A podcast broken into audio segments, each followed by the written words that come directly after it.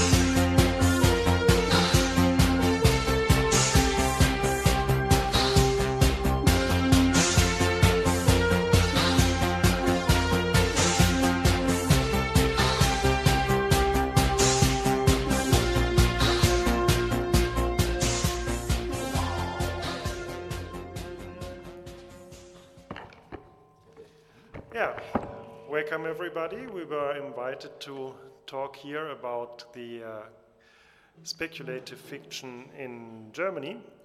So, especially about authors and books that might deserve a bigger audience, that might have been overlooked or at least not as much appreciated on an international level as we would wish for.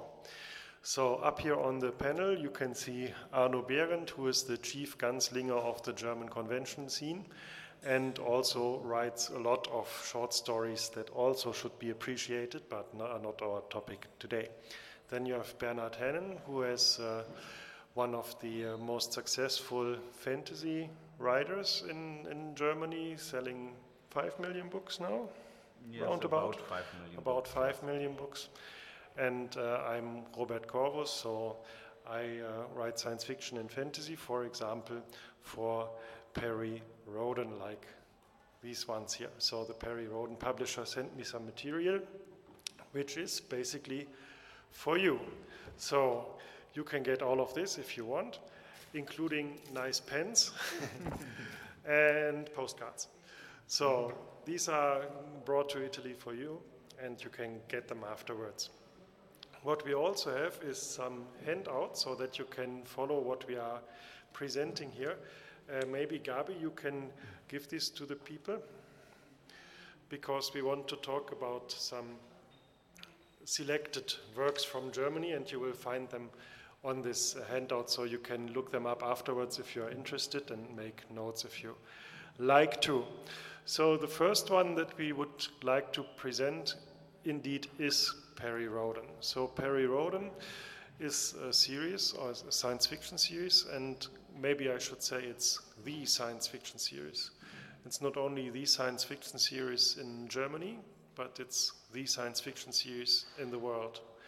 So actually, it's the longest, largest continuous tale that has been told in human history up to now. So it started in 1961, and they issue weekly episodes. So, like this, this is the core of the thing. So, that's every week.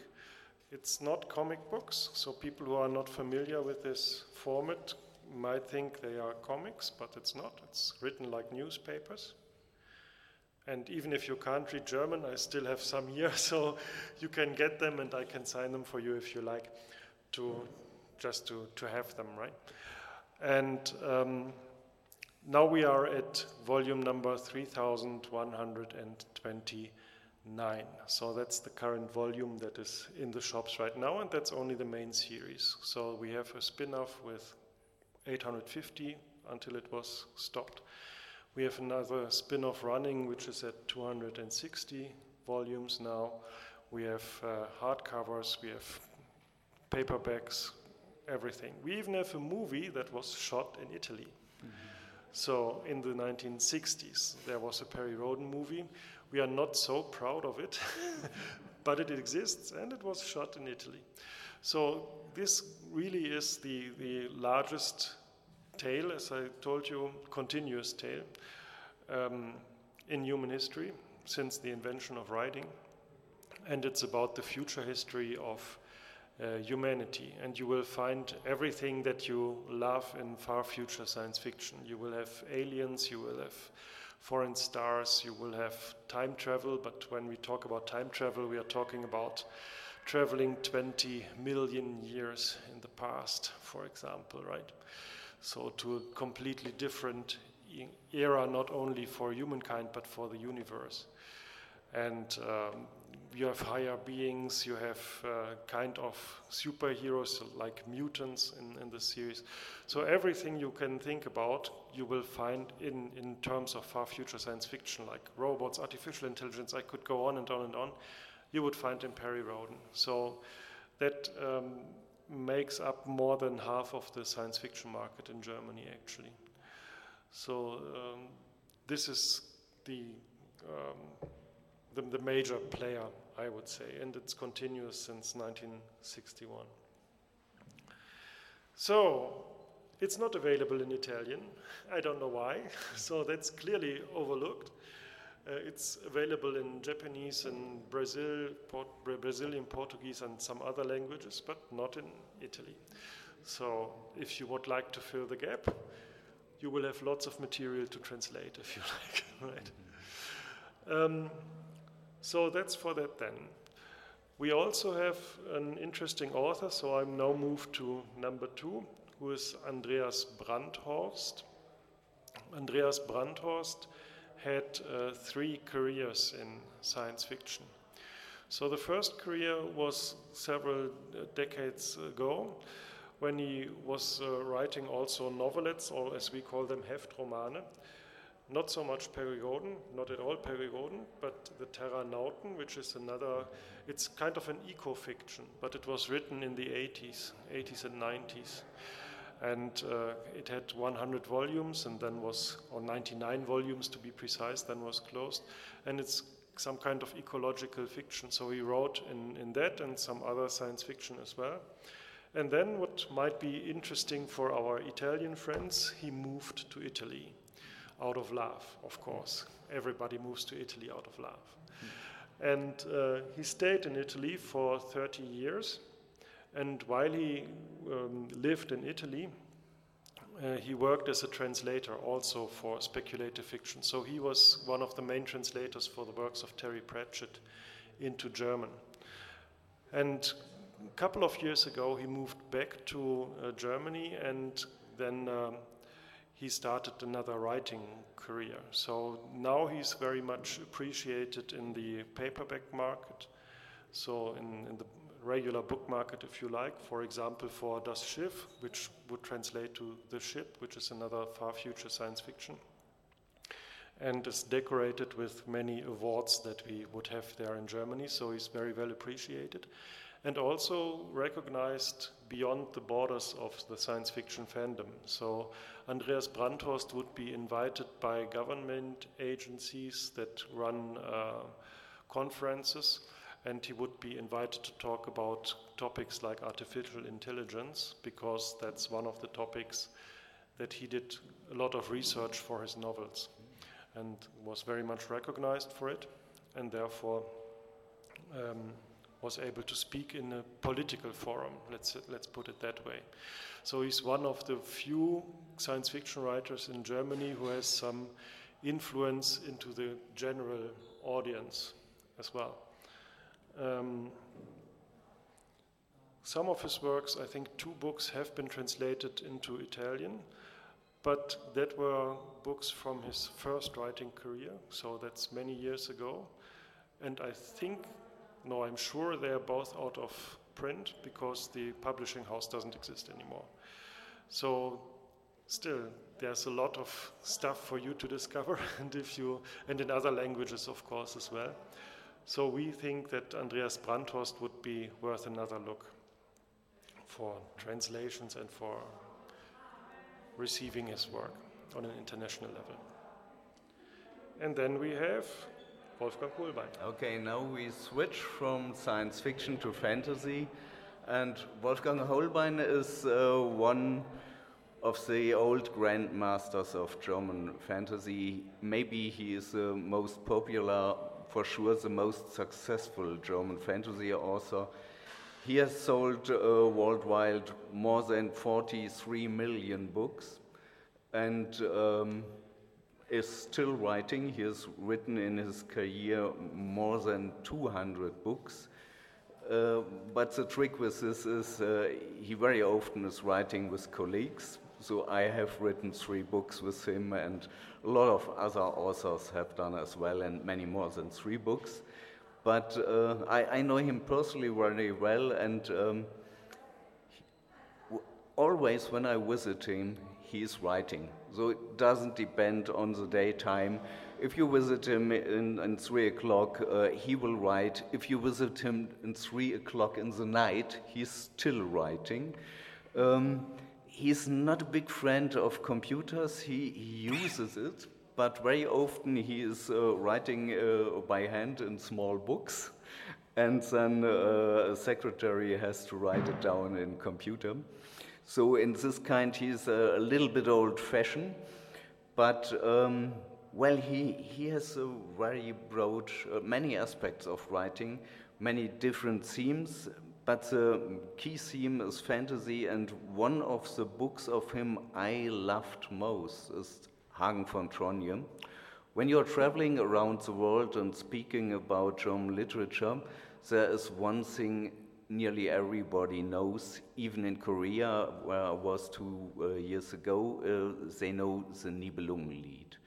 So that's a grand, big old story about Siegfried, Hagen, the dragon, and all this fantasy stuff. And uh, what Wolfgang tried to do was uh, a little bit revolutionary because when you think about German heroes, you always have the Siegfried picture. Big guy, blonde uh, uh, hair, uh, blue eyes, and no, no, not him. and uh, yes, he, he is an archetypical German hero, and uh, what uh, Wolfgang did in this book is uh, switch the point of view. He made Hagen von Tronje the hero and told the unknown story, and even risked to change the ending of uh, the story. I don't want to spoil it, but it's uh, a very controversial book, and for reasons, it's now 30 years, more than 30 years old still one of the best known books of Wolfgang Hohlbein. So if you are interested in the Nibelungen, in uh, German fantastic literature, I recommend to try it. I think he uses computers for gaming, doesn't he? yes, that's right. Okay. gaming in the morning to get warm for writing, and this will take some time and some time, and then he's sitting there writing until three o'clock in the morning. Yeah, I think this was the way. Uh, I have uh, decided to, to mention Frank Schätzing and his novel Limit. And we found out today that it's translated in Italian, so it hasn't been overlooked. That's fine. Frank Schätzing is uh, well, well, well known also for The Swarm. I don't think Limit is translated into English, but maybe it is, I don't know. Uh, I uh, just said to myself, I'd like to mention it even though, because Richard Branson has flown into space two or three days ago, and he's uh, in this novel under a different name. He's a, he's a main character of that novel, which is uh, a near future space adventure based on the idea that the space elevator has come true. And that's quite fascinating. Uh, it, uh, uh, it enables people to travel to the moon, having a moon base, um, collecting helium 3 for solar fusion on Earth. Uh, to make energy, and that's the reason why the oil industry uh, is against it, and there are some machinations uh, and intrigues and uh, sabotage is, uh, is, is uh, on the blink to, to come true with a nuclear device. So it's all in it. It's very suspenseful. And yeah, quite a fine book. The, the one which I always wanted to read, also from a German, German writer. Yeah, and that's, that's about it. You can read it. That's, uh, that's the, uh, the positive thing about it. We had a great loss in the German science fiction scene. Um, an author that was considered really a genius in, in, Germany. So he also had big influence in, in the way that we perceive science fiction and write science fiction, but um, would have had even more profound influence if he would have been able to live longer. So he was, had a sickness in, in kinds of let's say, just say drug abuse, right? So he, he never had a, a, chance to cope with that. Um, his name was Thomas Ziegler. Thomas Ziegler had a profound influence, for example, on Andreas Brandhorst, whom I mentioned on uh, position number two. So he was kind of a mentor to Andreas Brandhorst as well. So Andreas Brandhorst wrote to him to discuss how novels could be structured, how plots could be developed, and so on. He also had a very intense influence on this Terranauten series, which I mentioned. So, this ecological fiction basically was his brainchild, if, if you like. And uh, he was in, in the discussion for Perry Rhodan as well to be one of the outli- outline authors of Perry Rhodan.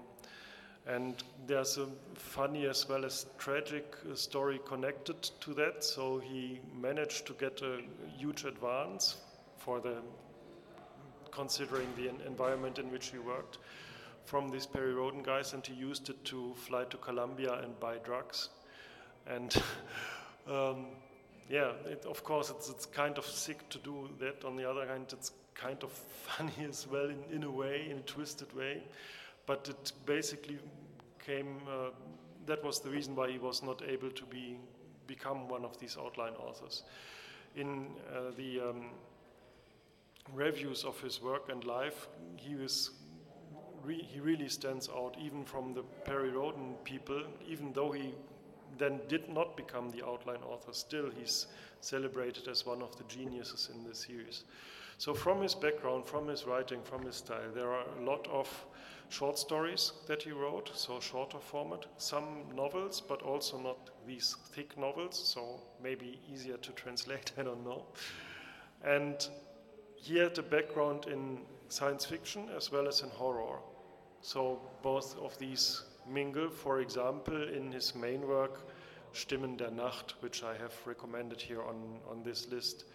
It's the only story that won the most prestigious science fiction award in Germany, the Kurd Laßwitz Prize, twice. So, first, it won this um, award as a short story, and then he extended it into a short novel, let's say. And six or seven years later, it won again as in the novel category then. So it's an alternate history. Uh, the point of splitting the timeline is the end of Second World War. So the U.S. decided to place the nuclear bomb not in Japan but above Berlin, and so Berlin is complete waste. And um, they also decided not to go for the Marshall Plan to rebuild Germany, but for the Morgenthau Plan. So to dismantle Germany, not to be an industrialized nation anymore, but an agrarian state, so that there can not be any war coming from Germany anymore. We go into this in the novel version, so not the short story, but the novel. We then have the year 1990, that's where the novel is set, and we hear the ghosts of these Nazi grands, the voices of them in the Cologne Cathedral and in other places. And the especially eerie thing about this is these are original quotes. So every time they speak, these spirits of the Nazi grands speak like Himmler, like uh, Hitler, like Goering, and so on. These are actual quotes from these people put in the fictional context of this novel, which is kind of a ghost novel but also a science fiction novel, you cannot clearly tell. And for all the other stuff, you have to read it yourself because my colleagues get nervous because they want to introduce their novels as well. But Stimmen der Nacht, to me, that's it. mm. And that's an alternate history novel. I, I can remember that uh, I was asked, um, why aren't there more alternate history novels from Germany? Because there's some history you can change to experiment with. And that has also been done by Olaf, Oliver Henkel um, for his novel Kaisertag, Emperor's Day. That's the, the name of an official festivity in this world. And in this world, there was no World War II. In this world, there was no World War I. So we still have monarchy in Germany, we still have a Kaiser. In the 1980s, that's Wilhelm V, William V. And, uh, well, he's not, not much of, of uh, important character in the book. Um, the uh, German army in, in, in, this world still has a cavalry, 1980s. They're, they're riding on horses and also they, uh, the, the, the, nuclear bomb has been developed in Germany at the same time. And uh, there's an intrigue this time going on uh, with regard to Denmark. Oliver Henk, uh, Henkel is from, from northern Germany, he knows a little bit about uh, Denmark and the Schleswig Holstein uh, history. And um, it, it, there are machinations underway to uh, to find a reason why Germany should have a war with Denmark, uh, which a nuclear bomb would be used. And that has to be uh, avoided, of course, by the heroes of the story. And so that, that's, that's quite, quite a good drama thriller story. And also, you have this conflicting things which you uh, can see in this alternate history context. That this is not the world of the 19th century, there's a women rights movement going on. You have crime, female crime fighters in, in local police forces. Uh, one, is, a, is a hero. And at the same time, if you say something wrong about a person which is well known in a cafe, maybe an army officer will stand in front of you and asking you for a duel. That could happen in this world. Um, so this, this, is very interesting that these things uh, are colliding. You have talk about movies which uh, involve uh, famous uh, German actresses and actors um, uh, of the 1980s and about Frederick the, the Great and uh, Prussia in 18th century. Uh, things like that. You, one must admit you have a little bit more out of this if you are German and know about things. Even German Germans readers won't recognize everything. One of the heroes is uh, the mayor of Lübeck, northern German city, and he's named Herbert Frahm. The real life Herbert Frahm was in anti Nazi uh, resistance in Norway, and he ha had a, a, pseudonym to, to hide, and that was Willy Brandt. He was uh, a German chancellor uh, in West Germany uh, after the war, very important one. And you don't know that from the book. You just read Herbert Frahm. You have to know this. Uh, if it is ever translated into Italian or English, maybe it would be good to have a dramatis personae, list of characters where you can, can uh, explain uh, things like these. So um, other readers will uh, have more of this, but it's, it's, a fine story to read, and it, it got a, a national award also. Okay, the next guy we should talk about is the youngest one uh, with the authors we st uh, still talked about. It's Thilo Corzilius. Um, in his real life, he is an old Catholic priest, uh, priest but uh, in uh, his heart, he's an author. He's writing fantasy, science fiction, short stories, novels, and uh, one of his latest books was uh, Diebe der Nacht, Thieves of the Night. And um, maybe it's interesting for Italians, uh, he um, developed a setting, town uh, called uh, Mosmarano. Yes, it sounds a little bit Italy to Germans. Um, it's a lagoon town and it's very clearly inspired by Venice and uh, it's a well, late medieval Renaissance Venice. And uh, his heroes are the members of uh, um, artists group, uh, a theater group wandering from town to town, and they uh, have a second passion, they are thieves but uh, more in the higher level thieves. So they are not on the market on the way. What they uh, try to do is uh, fool with the, the highest uh, classes of the towns and um, selling wrong paintings of uh, famous painters and stuff like that. And so it's a very interesting uh, story behind the theater group. And uh, what's the most interesting thing? It's not a fantasy story about saving the world, fighting against demons or other big monsters. It's uh, fresh, new stuff. And if you are interested in fantasy, I really recommend it. Then there is the classic of the classics. It shouldn't have been overlooked, really. The name of the novel is On Two Planets, Auf Zwei Planeten, by Kurd Laßwitz, and that has been published back in 1898, uh, quite parallel to uh, War of the Worlds. And uh, it's, a, it's, a, similar story about Earth and Mars. And the reason why it's on the list, it's, it has been abridged many times.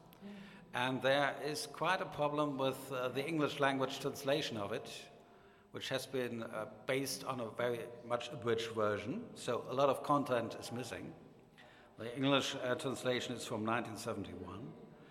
I was uh, able to read uh, a, um, a, new edited version of the novel a few years ago, which was done by Heyne Verlag back then. And it's wonderful. It's wonderful, especially when you get, get it in full length. It's uh, the, the kind of novel you want to read if you are one of these fans who uh, have found out that Jules Verne and H.G. Wells were uh, writing steampunk back in the 19th century. Um, this, is, this is what, what, what, you will feel when you, when you read Kurd Laßwitz on Two Planets Today. It will have its fans uh, if they can read it in full length. And, uh, well, things like the, the difference of uh, Earth human beings and Martians is uh, defined also by uh, the, the uh, futuristic uh, cut uh, of a raincoat. this is what you have in such a novel of, of that time. And yeah, I, I, like it. It's, it's, it's, it's fantastic, and I hope it will be available also in full length in, in Italian or English language. It's, uh, this, this novel also, or at least the author, is the uh, patron of uh, mm. the most prestigious science fiction award in Germany, so the Kurd Laßwitz Prize. It's named for this, this Kurd Laßwitz who wrote On Two Planets. Uh, given by professionals, so it's comparable comparable to Nebula Award, you can say. Right. Yeah. And one of those guys who has won it again and again and again is Andreas Eschbach. Uh, uh, very, a very uh, successful contemporary science fiction writer, and he has been translated into Italian and English as well. So this novel is on the list because it is recent. He has written it uh, only some, only a few time ago. That's NSA. You have to pronounce it like that in German. That's not National Security Office. Of, of course, it is implied to be comparable to, to American NSA. And this is about uh, the internet, smartphones, Facebook communication, something like this, uh, being developed in the, from, in the 1920s. So when the Nazis are there, they have all of this kind of communication. Andreas Eschbach was uh, wondering uh, about privacy, why we would talk in a tram on a smartphone to people and everybody can hear everything. Everybody of us today says, okay, Facebook can have all of my data. There will be no problem. And the idea is what happens if Nazis are getting all the data? And this happens in this world, so they can perform um, cyber espionage on the United States when they were constructing the nuclear bomb. There are uh, uh, there is uh, some some very special uh, way to treat the work within IT. That's the, the assumption that hardware is something which is done by man, and software programming is something which is done only by women. And they, people in this world believe, believe this, even though this is stupid. Um, but uh, why, why you read this book, you can learn a lot about software editing. Mm-hmm. And it is fun, even though. Uh, can, they, they, they do this to trace people, to find people, people who are in hiding. Uh, and uh, this is uh, the dangerous thing about it. You have to, uh, you can read this. I, I think I think there would be really an illustrative example if you tell people mm. how they find them with these yeah algorithms. yeah well, well, well this is uh, lengthy maybe but um, if you are hiding somebody in your house they will consume goods, they will eat. And uh, so if you are paying all, everything with credit card, you can find out by computer who is buying more food. So this is a way to, to, to, to trace people who are in hiding. And then the SS will be there to, to arrest them. That's uh, happening in the novel. Uh, anyway, you have to be prepared when you're reading it that it will all go wrong in the end. This is uh, Nazis who are gaining power by IT. It must go wrong. Everything must go wrong. You have the uh, characters uh, you feel fond of, you identify with them, and it goes all wrong. You have to cope with this when you read this novel. And but that, that's, that's the message it must convey, of course. And it's, it's uh, tough and very interesting. I know Andreas Eschbach personally. The next author I know personally as well, because now we're entering uh, the realm of, co- uh, of doing commercials. Um, Gabriele Behrend has written this book. In English, it's uh, Salt, Quest, and Lavender. you will have your minute. and uh, yeah, uh, the idea is uh, very uh, special. It's, um, this is um, about um, multiple identity you can have by means of technology. Any human being in this uh, future society, which is uh, in this novel, has an implant in the brain which uh, make, make, make possible that you have multiple identities in your brain. And this is, uh, this is perfect because you have a set of different personalities who would cope with different tasks. So there's an identity of yourself which is the worker in the office, have an identity of yourself which is the good friend, an identity of yourself which is the perfect husband, identity of yourself who's uh, spared especially for sex. All are listening now. Uh, identity for, for yourself who will be the guardian who will scare away any criminal. Uh, and that's, that's the way how you do things in this future society. The novel, of course, is also about whether this is a good idea or not. And uh, yeah, quite, quite inventive. The author is sitting there. Say hello. And uh, I think what we still we have one, one copy here. what we what we should uh, mention for this book as well is that it has been on the shortlist for nearly every award Yeah, in, in, in three some- national awards. It has been uh, nominated for three national awards. In right, fact. and even on the shortlist for them. Right, Yeah, it's yeah, not, yeah, not yeah. only. we are very proud. Yeah. Yep. Okay. Commercial from my side. Is there anything you want to offer to the audience? Well, now that you Yeah. ask, Okay. okay, if you do so. yeah, Bernhard and me, we are writing um, a fantasy series, which is called the Phileasson Saga. And the Phileasson Saga consists out of 12 uh, novels, that's the outline, and nine of which have been published so far. Six The of which tense is finished, but not ten, tenth is written, right? And one of us already nearly has written his part on the 11th one. I don't tell you which one it is. And out of these uh, nine published novels, six have been on the national best-selling list. So not the national fantasy best-selling list, but the overall national best-selling list. in the top 20 of the list. Right. And um, just to give you an idea, I brought you the, the covers of it. So the books are very thick, so they were too heavy to lift, but these are the covers of it. And if you think about Vikings here, you're correct. So the basic story is that there are two Viking captains, or fantasy, fantasy version of Viking captains. And they have the opportunity, one of them has the opportunity to become king of the seas, which is an honor title. So it's not with power, it's with honor. And one of them is the greatest plunderer of his time, and the other the greatest explorer of his time.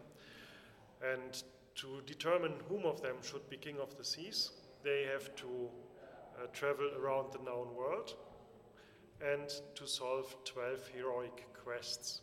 So, 12 quests, 12 novels. Right? You get the idea. Two, three, four, five, six, seven, eight, Eight, out of uh. money for printing. Okay, so, but all of these novels have their distinct task because it's one of these quests, and we have a combining story arc about who will become king of the seas. It's very traditional, like Bernhard outlined this for a role playing game, a campaign for a role playing game uh, in the 90s. So it's fantasy like it's done in the 90s. It's not fighting kingdoms like it, we do it normally today, but it's really an adventure story. It's a fun story. It's a story that should be translated. It's a story that you all should read. Even if you can't read it, you should still buy it and learn German then afterwards. Yes, and it's a story. Uh, it's one of the very few uh, fantasy um, role playing games that's still in print with no break for 30 years. It's played for over 30 years. It has no breakdown. It's a big classic in Germany. So if you're in the role playing scene, scene, you will know it. And well, what he wasn't telling is we, we brought some new aspects of uh, uh, writing in, so it's not written like uh, uh, 30 years ago.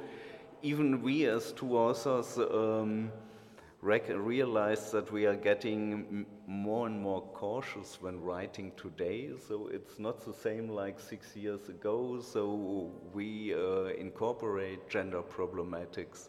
So, to tell the truth, six years ago we didn't think so much about it, um, but today it's a theme. So, just in, in this six years, the way of writing has changed, and so in some aspects, it's uh, yes on, on the pulse of the time, and in other aspects, it's um, more old-fashioned story. Vintage. The term you're searching for is vintage. so think of it as gold-plated story, yeah, right? Okay. Are there any questions from the audience? So that's what we, we thought is, would be outstanding and what would uh, what we would like to see have more attention. But maybe you want to know something completely different from us, so it's your chance to ask.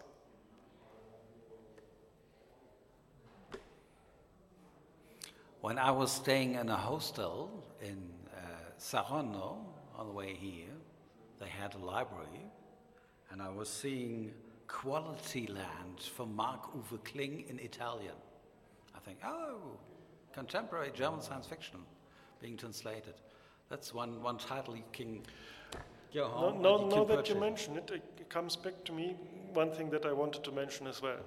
So, this novel Quality Land in Italian and as well as in other language was subsidized by the Goethe Institute, the translation. The Goethe Institute is the German language institution, and they have a program and uh, where they say if, if there is a publisher interested in translating directly from the German version, so not via the English version, but directly from German into the, the other language, then they have a program to uh, give funds for that. So you can get some money from them, and they publish uh, whom they supported. And this Quality Land, I now remember, was on that list of supported Yeah. translations. So that might might make it a bit more feasible or attractive to translate German works. Oh, it's, it's, it's an interesting modern day satire about uh, today's uh, uh, capitalism, you can say.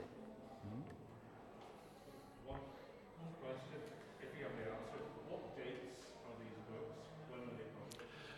Um, so the oldest one was 1898. That's On Two Planets. Right. Kurd Laßwitz. And the most recent one could be Salzgras and Lavendel, right? Mm-hmm. So that was last year? Right. So you get a complete overview of everything published in Germany in the mm-hmm. last 125 years. Mm-hmm.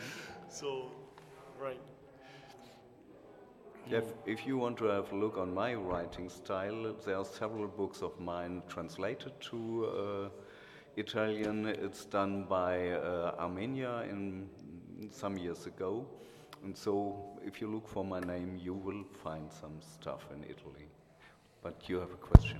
I was wondering how popular are these books? Because I live in Boston, so we have uh, some uh, German uh, shops, and, uh, but I don't ever find uh, uh, German science fiction and fantasy, only American translated. Uh, So to, to give you an idea what they this um, Perry Rhodan series they have now their 60 year anniversary and therefore they had some media coverage.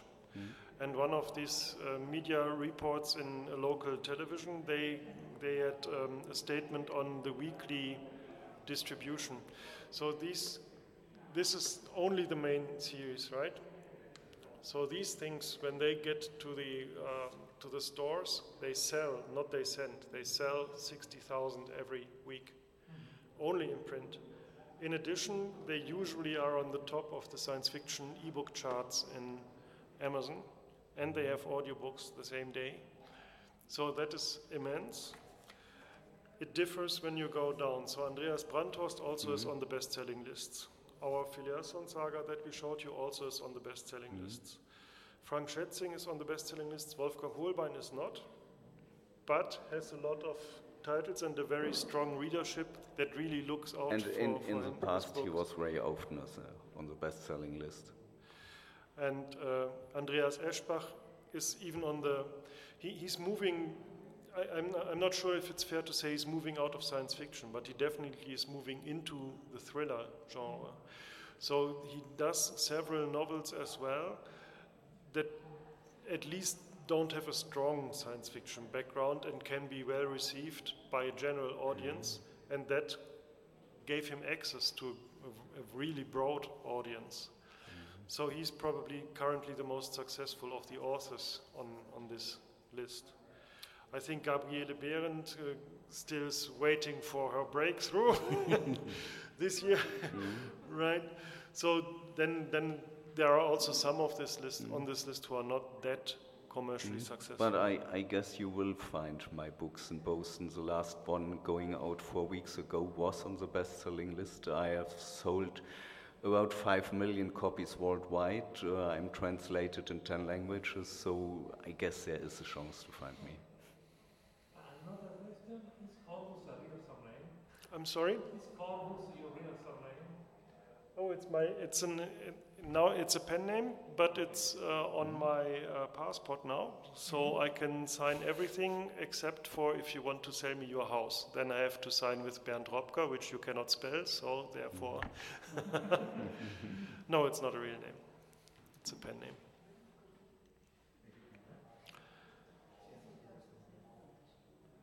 Yeah. Yes, please. Uh, what the last bits? What are the other big prizes, uh, the awards so we have Kurd Laßwitz Prize, it's only for science fiction, so it's not fantasy or horror, it's only science fiction, and it's for, it's, the, the methodology is that you have creators of science fiction who are eligible to vote, right? So not everybody can vote. Then you have the Deutscher Science Fiction Prize, it's only mm-hmm. science fiction as well. You have a jury for that who does an immense amount of work by, by reading tons of books and writing reviews for them and so on. So these are the two main for science fiction. Then you have some general for speculative fiction, it's the Seraph. They have a changing uh, jury every year, and one member of the jury is a bookseller, one of them is an author, one of them is a blogger, and, and so on, so that they have some broad spectrum in there. So they that can be science fiction, fantasy, or horror. So that's all of speculative mm-hmm. fiction. You have the fantastic prize of the city of Wetzlar. Yeah. With a jury as well. Um, you have the Leserat prize. I uh, do not know if it's still underway, but it was famous in past. As a brand new prize, Thilo Corzilius will win it in a few weeks with Diebe der Nacht. It's uh, the um, Pentagon Dodekaedi, a prize of the city of Krefeld, and it's the best donated fantastic prize you can get at the moment in Germany. There, there have been, if you look back in the past, the Deutscher Fantastic Prize, yeah. mm -hmm. but it's not there anymore. They had many, many categories on short stories and blah, blah, blah. RPC. Yeah, and the role playing convention also had, a, had an award, but that's also not current anymore. So if I would, if you would ask me what are the, the really important ones, the Kurd Laßwitz Prize will never die. so it's continuous since 1981. The Deutscher Science Fiction Prize has some tradition. Then the Krefelder Prize is the most bring, brings the most mm. money. It has to show in the future if it can can be a mm. steady thing. Um, and I think that's the price of Wetzlar is on the wheels more than 40 years. Yeah. So it's one of the big ones and one of the steady ones. Okay, take all of the ones that we mentioned.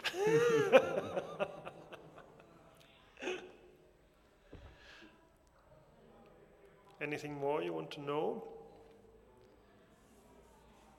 So we're very happy you attended, and because you attended, you get stickers from Perry Rhodan, you get outlines from Perry Rhodan, you get pens from Perry Rhodan, you get Perry Rhodan novels, which I can sign for you because I've written them, and postcards.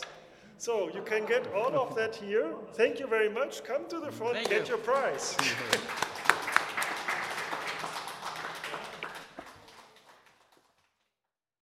Avete ascoltato Fantascientificast, podcast di fantascienza e cronache della galassia, da un'idea di Paolo Bianchi e Omar Serafiti, con il contributo cibernetico del Cylon Prof Massimo De Santo. Potete seguirci ed interagire con noi sul nostro sito fantascientificast.it, su Facebook alla pagina Fantascientificast, su Twitter sul profilo at Fantascicast, sul nostro canale Telegram t.me slash fantascientificast, sulla nostra community Telegram t.me slash fsccommunity. Se siete particolarmente timidi, potete utilizzare la vecchia, cara e affidabile posta elettronica, scrivendoci all'indirizzo redazione at fantascientificas.it. Tutte le puntate sono disponibili sul nostro sito, su Apple iTunes, su Spotify e su Podbean all'indirizzo podcast.fantascientificas.it.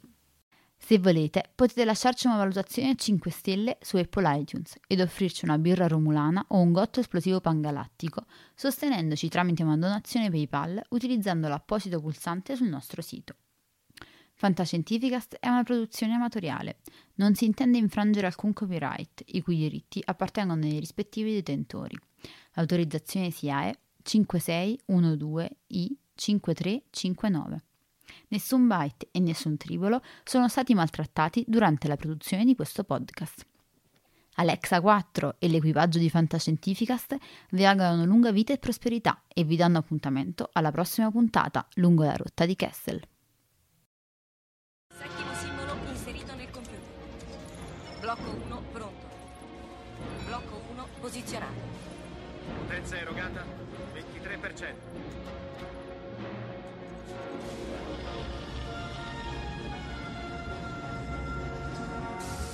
Così. Blocco 2 è pronto. Attivato. Blocco 2 posizionato. Siamo al 35%. Arme rosse, evacuare l'area intorno allo Stargate. Liberate l'area, torniamo da voi, chiudo le porte. Andiamo, sbrigate. C'era quello sotto la grande pietra. Sì. Mio padre lo trovò nel 1928. È fatto di un minerale che non si trova sulla Terra. Blocco 5 posizionato. 75%. Blocco 6 pronto. Blocco 6 posizionato. Non eravamo mai riusciti ad andare oltre nella sequenza.